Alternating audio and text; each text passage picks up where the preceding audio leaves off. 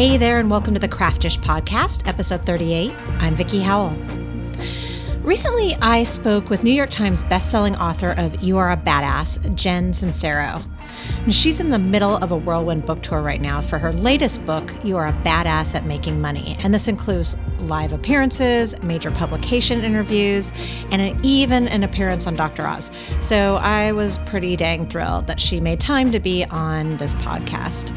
And I have to say that the timing of it could not have been more perfect. Um, sometimes the universe just gives you these little gifts, and if you're open to receive them, then they land in your lap. And uh, her book, uh, the latest book, uh, You're a Badass at Making Money, landed in my lap about a week and a half into a Kickstarter campaign that I ran um, to fund the first studio quality, crowd-funded, internationally accessible knitting and crochet episodic series, which is, I know, a big mouthful, but we've all got our dreams. And I'm happy to say that uh, mine is now a reality. And I would not be being honest and truthful if I said anything but reading this book gave me a like a swift kick in the attitude pants when I was kind of down in the first. You know, running a crowdfunding campaign is really grueling, and um, you can go about it mentally in one of two ways. And I had gotten to sort of a darker space, and there were some things that really resonated with me in this book, and I switched my attitude and became more open and and confident and and applied some of the suggestions that are made in this and you know i'm telling you it, the flow the flow started flowing after that. And so um, for for what it's worth I really got something out of this book, and I went into it not expecting to, and not for any weird, you know, that, that sounded kind of condescending or whatever. I just, you know, I, I went into it to actually, you know, research for this interview, and that was really it. And I'm thrilled to to report that ending uh, our campaign ended at 110%, so we raised about seven grand more than um, than we had planned. So all that to say, and that was a total side note, um, I, I'm really excited for you to sort of soak up some of this knowledge. So, Jen and I talked about her road from struggling writer and musician to life guru. We talked about the role that gratitude can play in success, why we as creative types are so reticent to embrace an openness to mastering wealth, and how universal intelligence provides all we need to know about flourishing to our fullest extent. I found Jen to be a candid straight shooter with a wealth of knowledge and life experience under her belt for which she doles out little tidbits generously. Buckle up, listeners.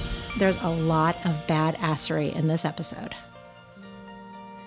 Jen Sincero, thank you so much for coming on Craftish. Thank you so much for having me.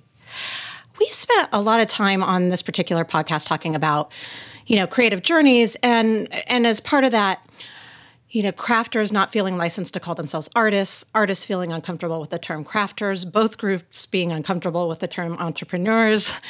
But, but what we haven't really focused on is how many in the just creative realm don't aren't comfortable at all with the term moneymaker. And I, I wonder if we could start there with that. Since you are a writer, we're a rock star, are a rock star, but a musician, um, a knitter. Will you talk a little bit about the tug and pull between the sort of like esoteric like mindset of being an artist or a creative type and you know the reality of being a financial success? Such a great question and and it's such an unnecessary tug of war you know it i i feel like it actually happens all across the board with money because we've criminalized the making of money hmm. and it's a very either or kind of thing like you're either a good person or you're a person who's focused on money um, you're either altruistic or you're a person who's focused on money or either an artist or you're someone who's focused on money it's like never shall the two meet. Um, and I think it is so destructive. It really is a very deep underlying cause of a lot of brokenness in the world. And especially with artists, it's seen as you somehow lose your credibility.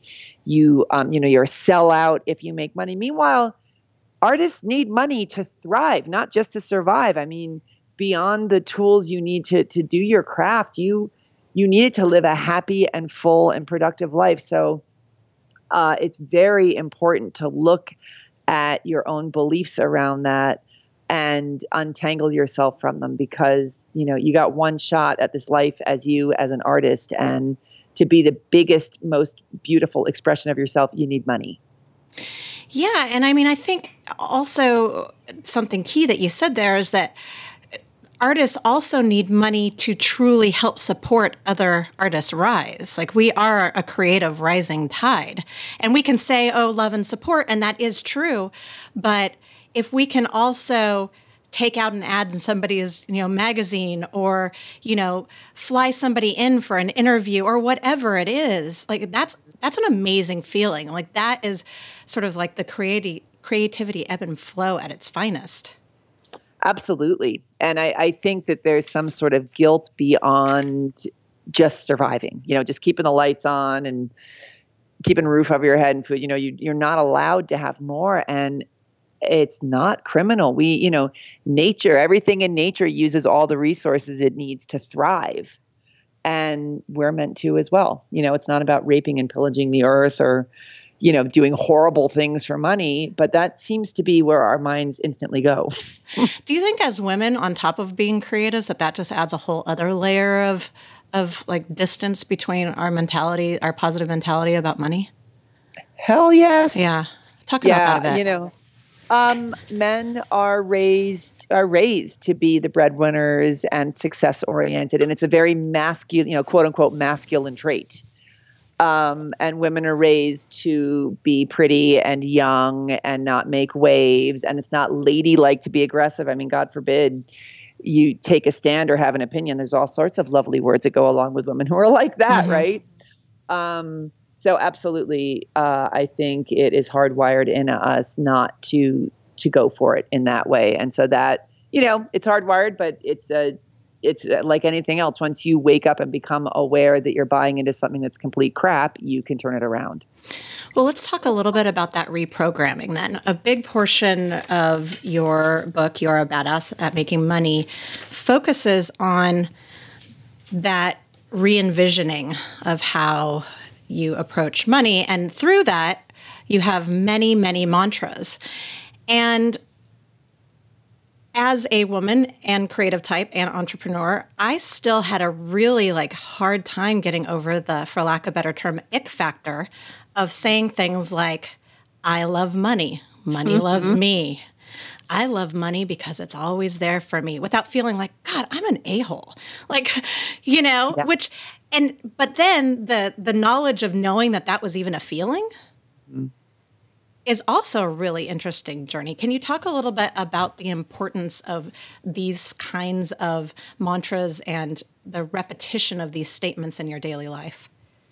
Yeah, I mean it's exactly what you said when it when it pull when you take the time to say stuff like that and you notice that you have an ick factor around it, that is such valuable information because then you know we're so we go through so much of life on autopilot we don't really question our beliefs and our feelings about stuff and when it comes to money it's such a loaded topic and we have so many conflicting feelings and beliefs around it that if you don't take the time to wake up to what's going on with you, then you never get out of that autopilot. So by saying something as icky as I love money and then looking at, you know, why does that make me throw up in my mouth? You know, what's going on with that? What is wrong, quote unquote, wrong with money? Yeah. Um, you know, well, most of us have been raised to to say like, oh, it's not about the money, or money doesn't buy happiness, or money, you know. Mm, absolutely. And so when you and we have been raised that way, and so when you look at it and be like, why am I buying into the fact that money doesn't buy happiness? What does money buy? Oh, money buys me the ability to travel. Money buys me the ability to give to causes that are really important to me. Money gives me the ability to buy the the tools I need to create my art. Does that make me happy? Yeah.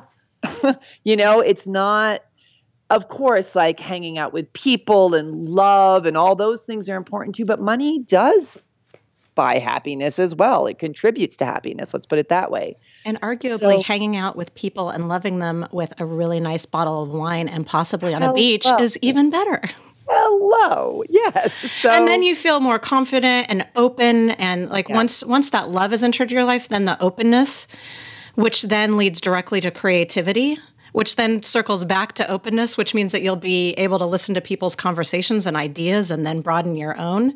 It's just yeah. it builds on it. Yep.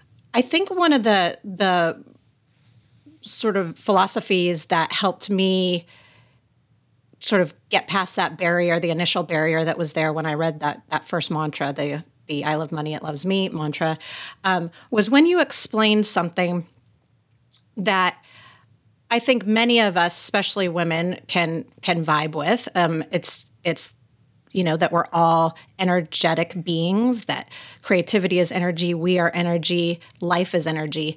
But it had never occurred to me that money that currency was energy. And that once that shift took place it felt a little bit more authentic to go after it. Will you talk about money as energy a bit? So it really is a an exchange, an exchange of energy and I I really grasped this when I was raising my prices as a coach because I was terrified to charge too much, you know, who was I? I was being mean to other people by charging basically what I was worth for my services. And I when I finally wrapped my mind around the energy behind lowering my prices and shrinking to accommodate what I believed somebody could or could not mm. afford. Mm. Caretaking. I caretaking. Mm-hmm. I brought all of us down to a different frequency. It was basically like saying, I'm not worth it, and I don't think you could ever make the kind of money to work with me because you're a big fat loser or whatever. Yeah. And if you're putting that out there, then it comes back and, and then everybody shows up in a much smaller way. Right. When I stood in my power and was like, bitches, I'm rocking this. Let's let's roll. This is what I charge. Come. It was like I was. It's contagious. Extending an outstretched hand to pull them up and challenge themselves to meet me at that level. It's a totally different frequency. I want to talk frequencies in a second, but one of the exercises that you um, that you suggest in your book to sort of kind of figure out like where that you know aforementioned ick factor comes in is to write a letter to money and admittedly i don't i don't normally I don't normally do these kind of exercises. Like I tried to do the artist's way back in the day, and I was just like, oh, you know. But there was something too. about that. Probably because where I am, I'm at the home stretch of a really important campaign for me, and I really did need a shift of consciousness because I found that my like double Scorpio ness was really like bringing me down. And so I was like, okay, I'm in, I'll do it. And um, it's really interesting once you start putting into words your th- your thoughts about money because I don't know that we think about money except for that we need it. Mm-hmm. Um, and for me, I, you know, for me, I realized that it that I it had always been seen as an obstacle in my life, like something that I needed to get around or over or avoid. It I needed it and I was chasing it. Like it, it, there was never a positive aspect to it, and there's a whole other long thing that I won't get into. But I think it's such an important exercise, especially for us as women, because that's not that's not a conversation. It's also an important thing for us to talk about with our daughters, our sons, Absolutely. our sons too. But those are not the yeah. conversations necessarily that we had with our own moms growing up. Like, how do you feel about money? Like, what do you right. think that you're worth? And I think it's a really great exercise. And it really helps you see just how zany it is. Like everybody's got such a push pull going on with it. And we use it every single day of our lives. And to make it so criminalized and not okay and an obstacle and something bad and dirty and annoying, it's no wonder we have such struggles around it. You know, it's you're having a relationship with money. And so it's like any other relationship in your life. If you talked about the person you hung out with the most, the way that you talk about and feel about money, that would not be a healthy relationship. Mm-hmm.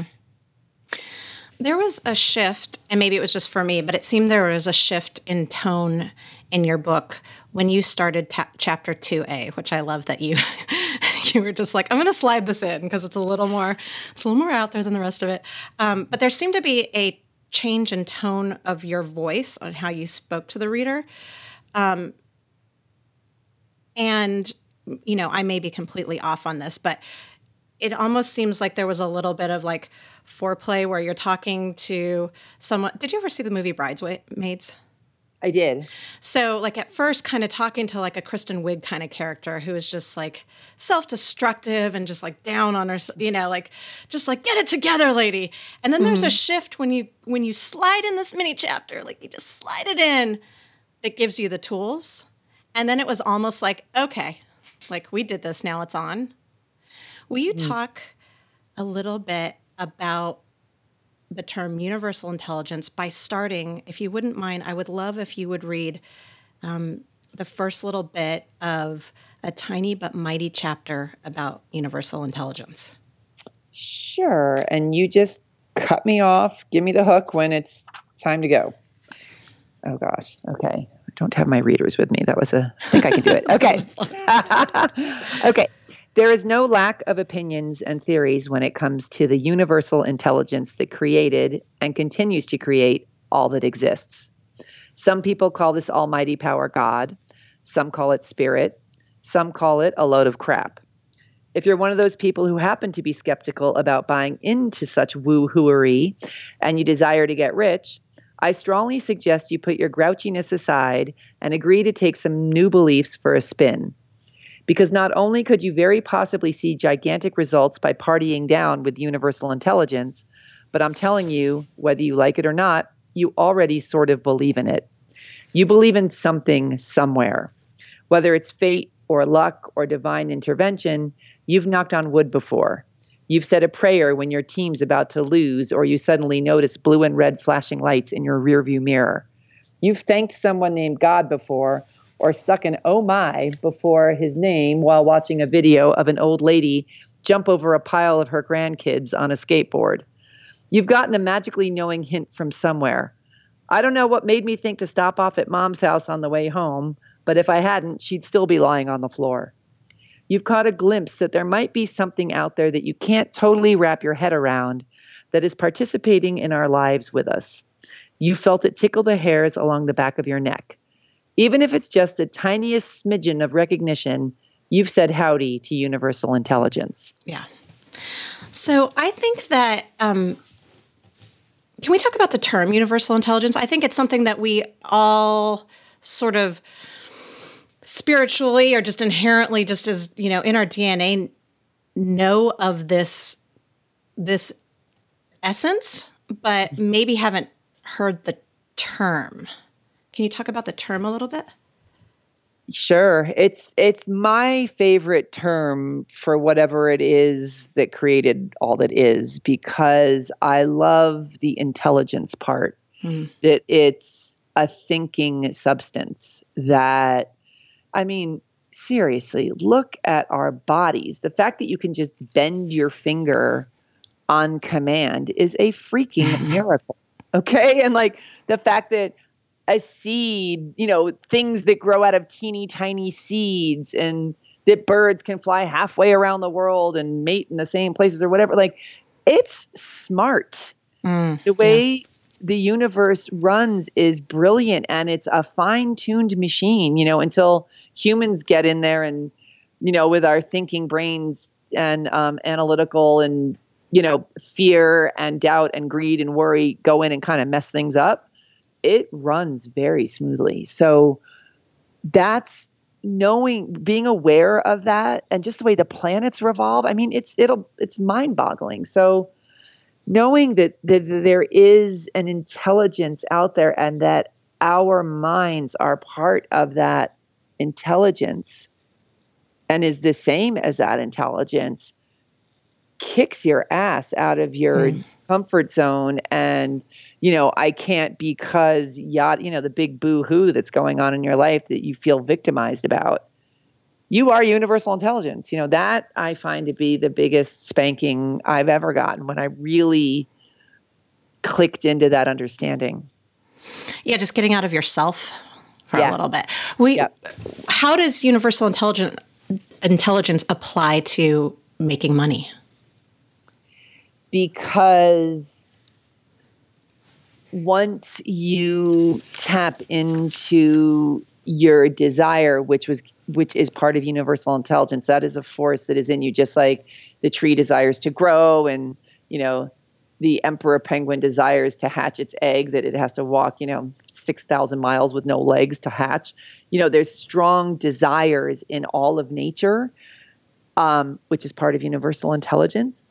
And because you desire to grow and if you're an artist you desire to create um, and because you're a human on earth and money is a tool that you need to create when you tap into the universal intelligence of your desires and the understanding that money is absolutely necessary for you to flourish it get, helps you get out of your own way about i can't do it. It's not available for me.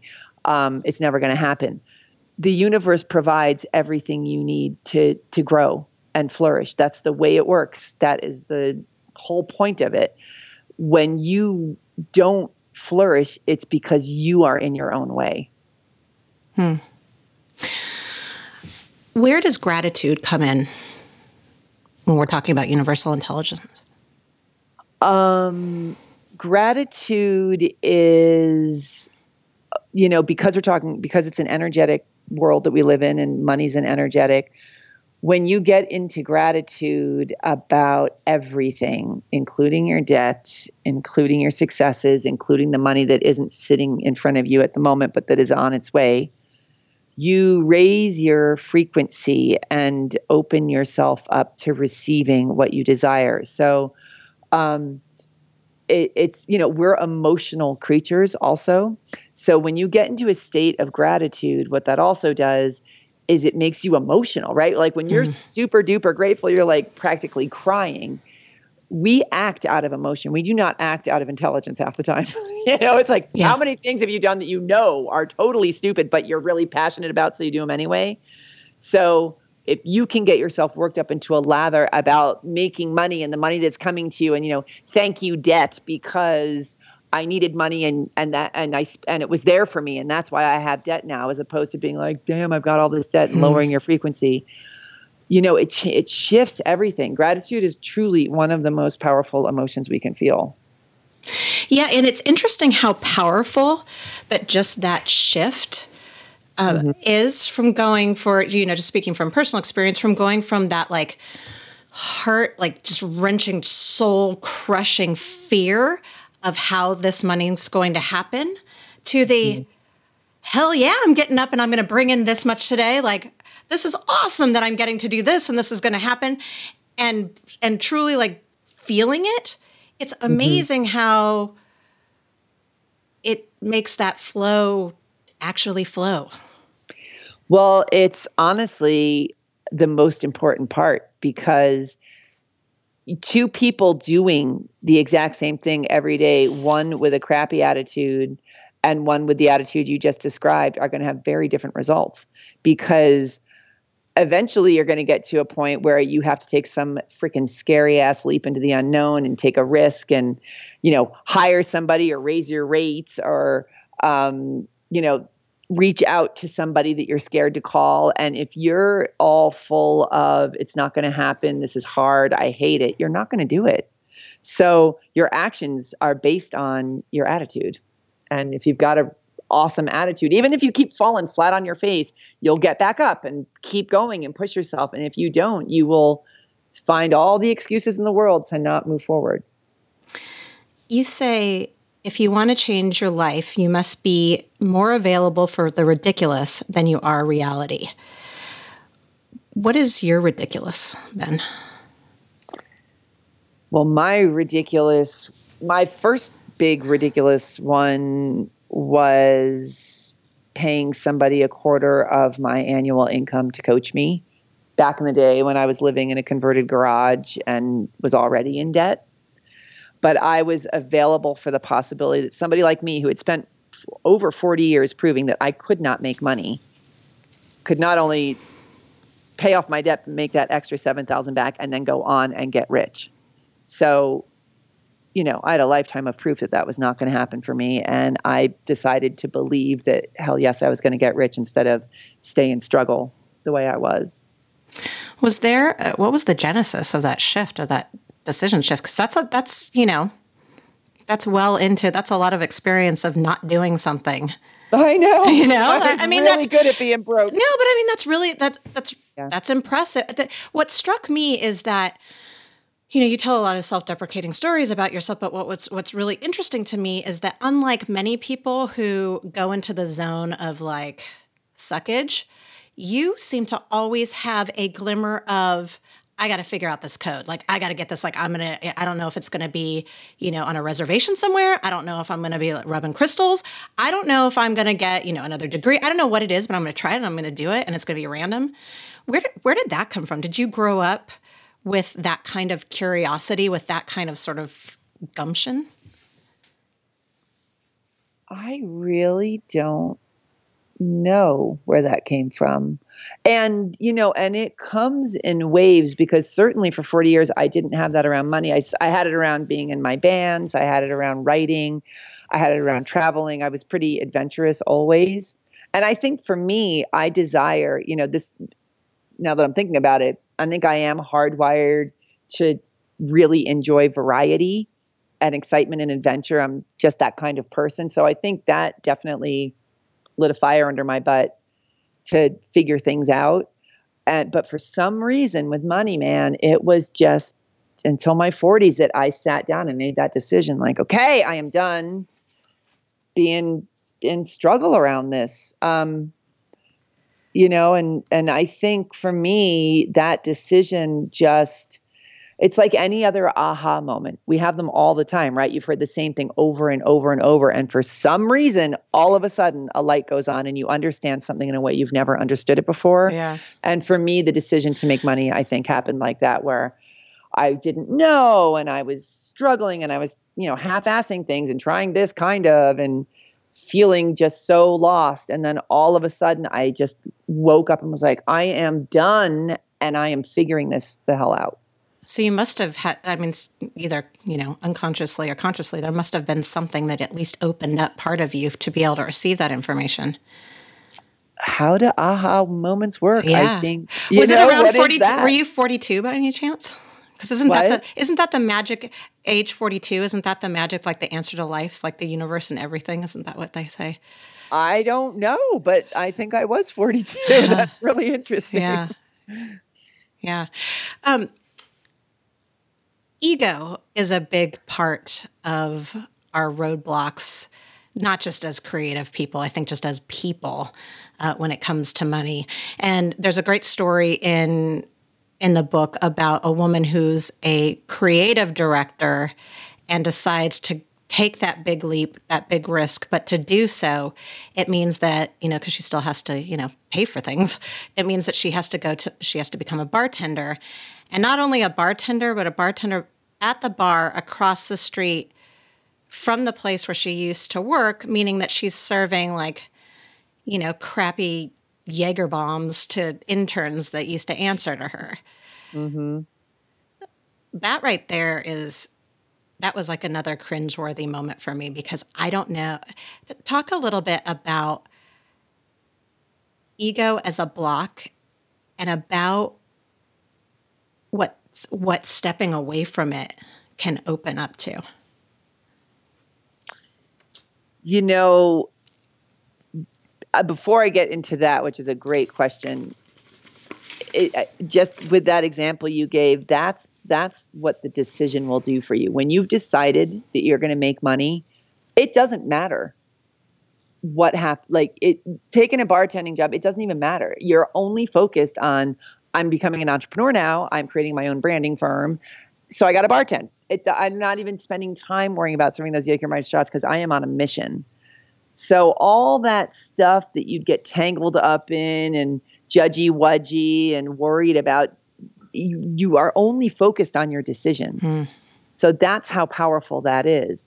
And the ego is basically the excuses and the drama and the reasons why not. And the powerful side of yourself and the universal intelligence is that desire seeking expression through you.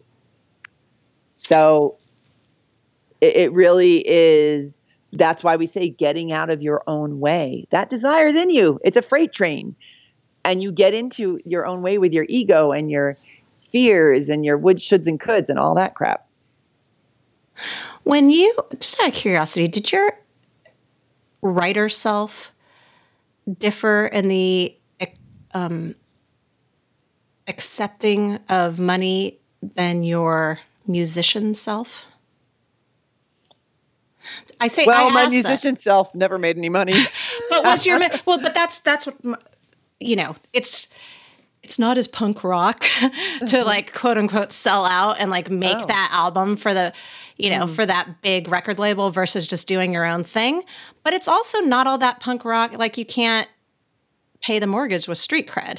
However, writers aren't necessarily the expectation, the social expectation of writers isn't to be punk rock. Like, so I mm. wonder if you, as a creative person, felt a different struggle or or lack thereof when you were in, you know, when you were in the shoes of one of those sides of your creative self. Huh. You know, honestly, consciously, there was no difference. Like I would have taken any money I could have got my hands on for either one happily. Um, but subconsciously, I obviously had another story going on because I never made money as either for a very long time. Yeah. We often um, spend a lot of time worrying worrying that we can't pay the bills, worrying that we're not good enough, worrying that we're not, you know, talented enough. And one of the the many sort of like pull quotes in your book says worrying is praying for stuff you don't want. and it's like that, there's just a lot of power in that. And you know, I'm like religion and I don't necessarily mix, but I I believe that focusing like if you you can call it prayer you can call it vibes you can call it pushing out energy like focusing that much focus on something has power so putting it in the putting you know sort of flipping the table on it and saying that you're giving it power by putting that energy on it i think is a is it's a huge motivator to, to you know stop doing that mm. well and it's such a great example because it's got all all the details that go into visualizing and creating reality. So it's got specificity. When you're worried, you're very specific about what you're worried about. It's got a hell of a lot of emotion, which is which is the the the gasoline that drives the bus of creation. It's got repetition. It's you know, it's it's got language around it. It's got belief around it. I mean, it's perfect. when it comes to creating. So it's and it's and it's also very um accepted in our culture. That's another one. It's like it's accepted to think money is dirty and bad. And it's accepted that worrying makes more sense and is more valuable than being quote unquote reckless and irresponsible and going for it, which really pisses me off. But those words, reckless and irresponsible, right there are probably great examples of like you know putting yourself at that lower frequency right? Versus absolutely. like you you, you know i that, say them with quotes around them. No no no. I know you are. No i know mm-hmm. you are. But you talk a lot about and we just you know we mentioned the quote, quote about the ridiculousness mm-hmm. before mm-hmm. right. about about risks. And and you make the point that just being alive is risky. So if you can kind of just like grab a grip um then there's forward movement to be had. Mm-hmm. What did you do to make money before you made money? Uh, I was a freelance writer, and I, um, you know, writing is actually very difficult for me and takes me. It's just it's kind of a struggle. So it was it was not that fun and it was definitely not that lucrative and it took me a long time to do the jobs that I did get. So you know when I figured out my hourly rate it was you know like a dollar an hour that I was working for and then I was spending all my other time hustling for work and then I, you know, tried to knit things and sell those. I mean, my my plan for getting rich was super rickety because I refused to really look at what's my income stream, what's my you know, what am I making? Does this make sense? Instead of looking at that, I just worked harder. Yeah. And prayed that I was somehow going to make more money. Which is ridiculous. Yeah, it's that working harder versus working smarter thing. Mm-hmm. And I think that's where a lot of, you know, artisans get caught up, you know, you, you you mentioned, you know, knitting something to, to make money, and that um that is is is impossible. you know, because because it, it takes it takes you know eight to ten hours to make a hat if you're using a chunkier weight. Like if you yep. break that down to an hourly, and then add in supplies, it, it's not unless you get a really lucrative deal with you know Barney's. Yep, you're not going to make that money back. And um, and so many artists refuse to look at income stream and refuse to see how they could monetize their products and services and just get mad that they can't make any money. It's like you got to wake up and treat money like it's just as important as the art. If that's how you want to make your money. If you don't want to, if it's a hobby, that's a different story. But yeah. if you've decided this is how you want to make money, you got to bring money into the equation. You can't just hope it's going to show up. well, and part of that you say is knowing how much and being focused, which is not something I think, you know, a lot of us who have had issues with money over our lives, like, like it's really easy to just kind of ignore the numbers. Just like, oh yes, I'd like more, or mm-hmm. I'd like mm-hmm. to be able to pay my rent. But you, you really emphasize the importance of to, to about being clear on the value of the product or the service you're offering and being grateful and excited instead of apologetic and weird and being open about receiving money for it. But not just that, knowing exactly how much you want. Why, why is knowing that number important? Because it's about emotion. So if you say, I'd love a million dollars, that probably doesn't mean anything to you if you're like, I am going to make $125,000 more this year because I'm going to go study in France, um, going to go study painting in France, and that costs X amount of dollars. I'm going to donate $10,000 to this cause because it's so important to me. I'm going to, you know, when you break it down and you look at it, that's what has meaning. Money has no meaning mm. because, right? It's what you spend it on that has meaning. And, emotion comes from meaning and give it meaning if you're going to because you are going to have to do things you've never done before and you are going to have to stretch yourself and you're going to have to be scared and take risks if you want to get out of the financial reality you're currently in and make it a bigger bolder more exciting one when that ter- we call it the terror barrier when you're facing the terror barrier if you don't have those specifics in place to give you that mojo to keep going you're going to quit and come up with excuses why it's not going to work. It sounds like it's almost like being emotionally unavailable in a relationship. Like it's totally. it can only go so far. Totally. And that's such a good point. And you know, it's a really interesting exercise. After you write your letter to money, and do it stream of consciousness like really what comes up I, I, love you i wish i had more of you you make me feel dirty i don't trust you yada yada pretend that you're writing it in a love relationship to somebody and it's often very many of the same issues. Yeah. Yeah, it really is. And and also, you know, to use that same analogy, it's almost like if you are in a loving relationship but you are you just can't get the word uh, the words I love you out of your mouth mm-hmm. because it's that would be the last latch on your mm-hmm. heart or, or your soul or whatever it is. And what if that opens and everything falls out? Mm-hmm. Instead of seeing it instead of seeing if you can kind of shift that conscious to I love money or I love the I love the financial freedom that money will give me to live out my dreams. Instead of everything falling out it almost it sounds like what it'll do is let everything flow out which is different. Mhm mhm yeah. kind of exciting. Right? I mean i hate to say it jen but I, but see how he's that. So that's the thing is all you have to do is shift how you're looking at it, and it's a totally different world. Yeah, that's totally different. What has been the most exciting part of this adventure for you, your creative genius from uh, journey rather from, you know, your bestseller, uh, you're a badass, and now you know this book. Obviously, your your life, at least from an outsider's perspective, has changed extraordinarily over the past five ten years. Mm-hmm. What has been the most exciting part of this shift for you? Oh, there's been so many exciting things, but I have to say, I don't know who wins first place, but there's, you know, the creative, the, the feeling that my voice has been received and, re, you know, and that it resonates with so many people.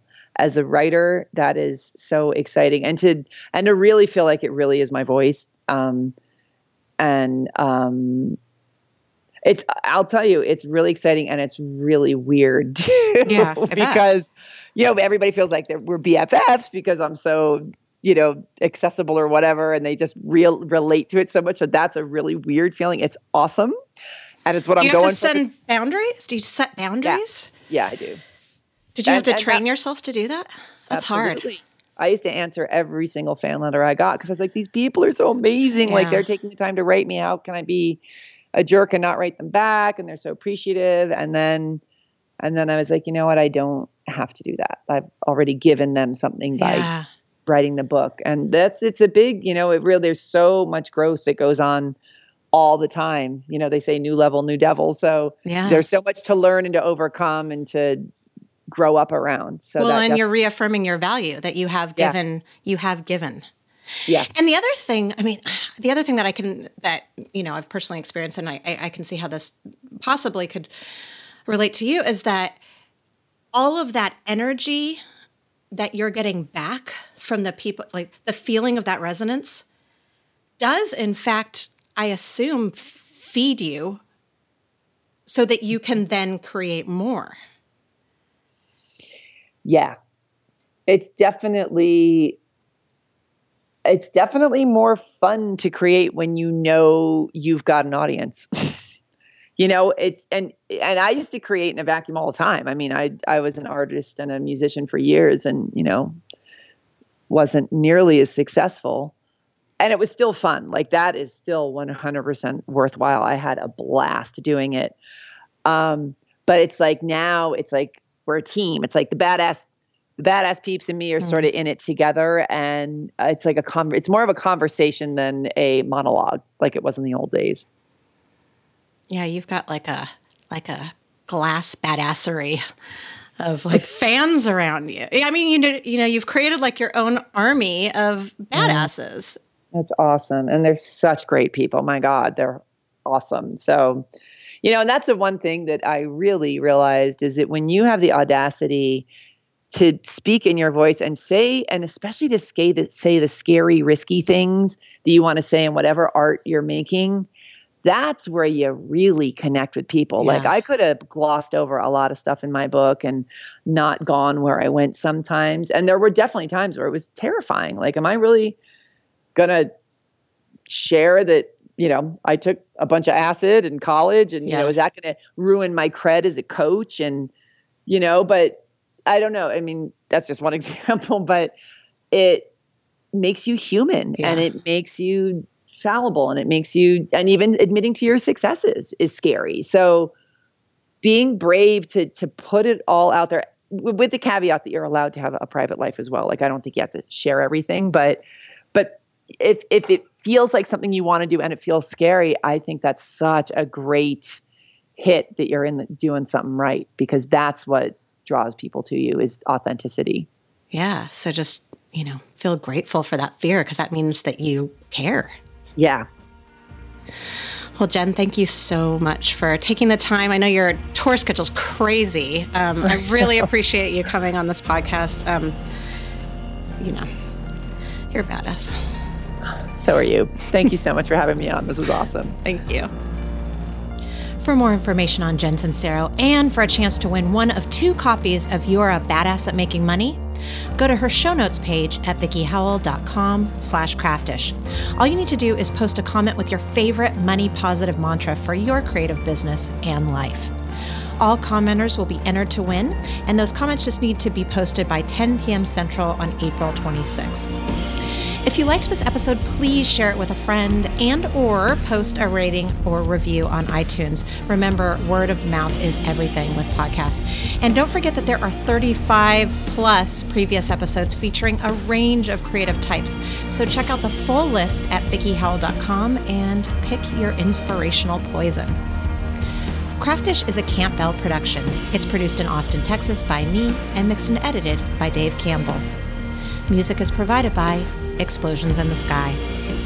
We had a little scheduling switcheroony this time, so it's actually next episode that craft activist Betsy Greer will be on the show, and that will be next Thursday.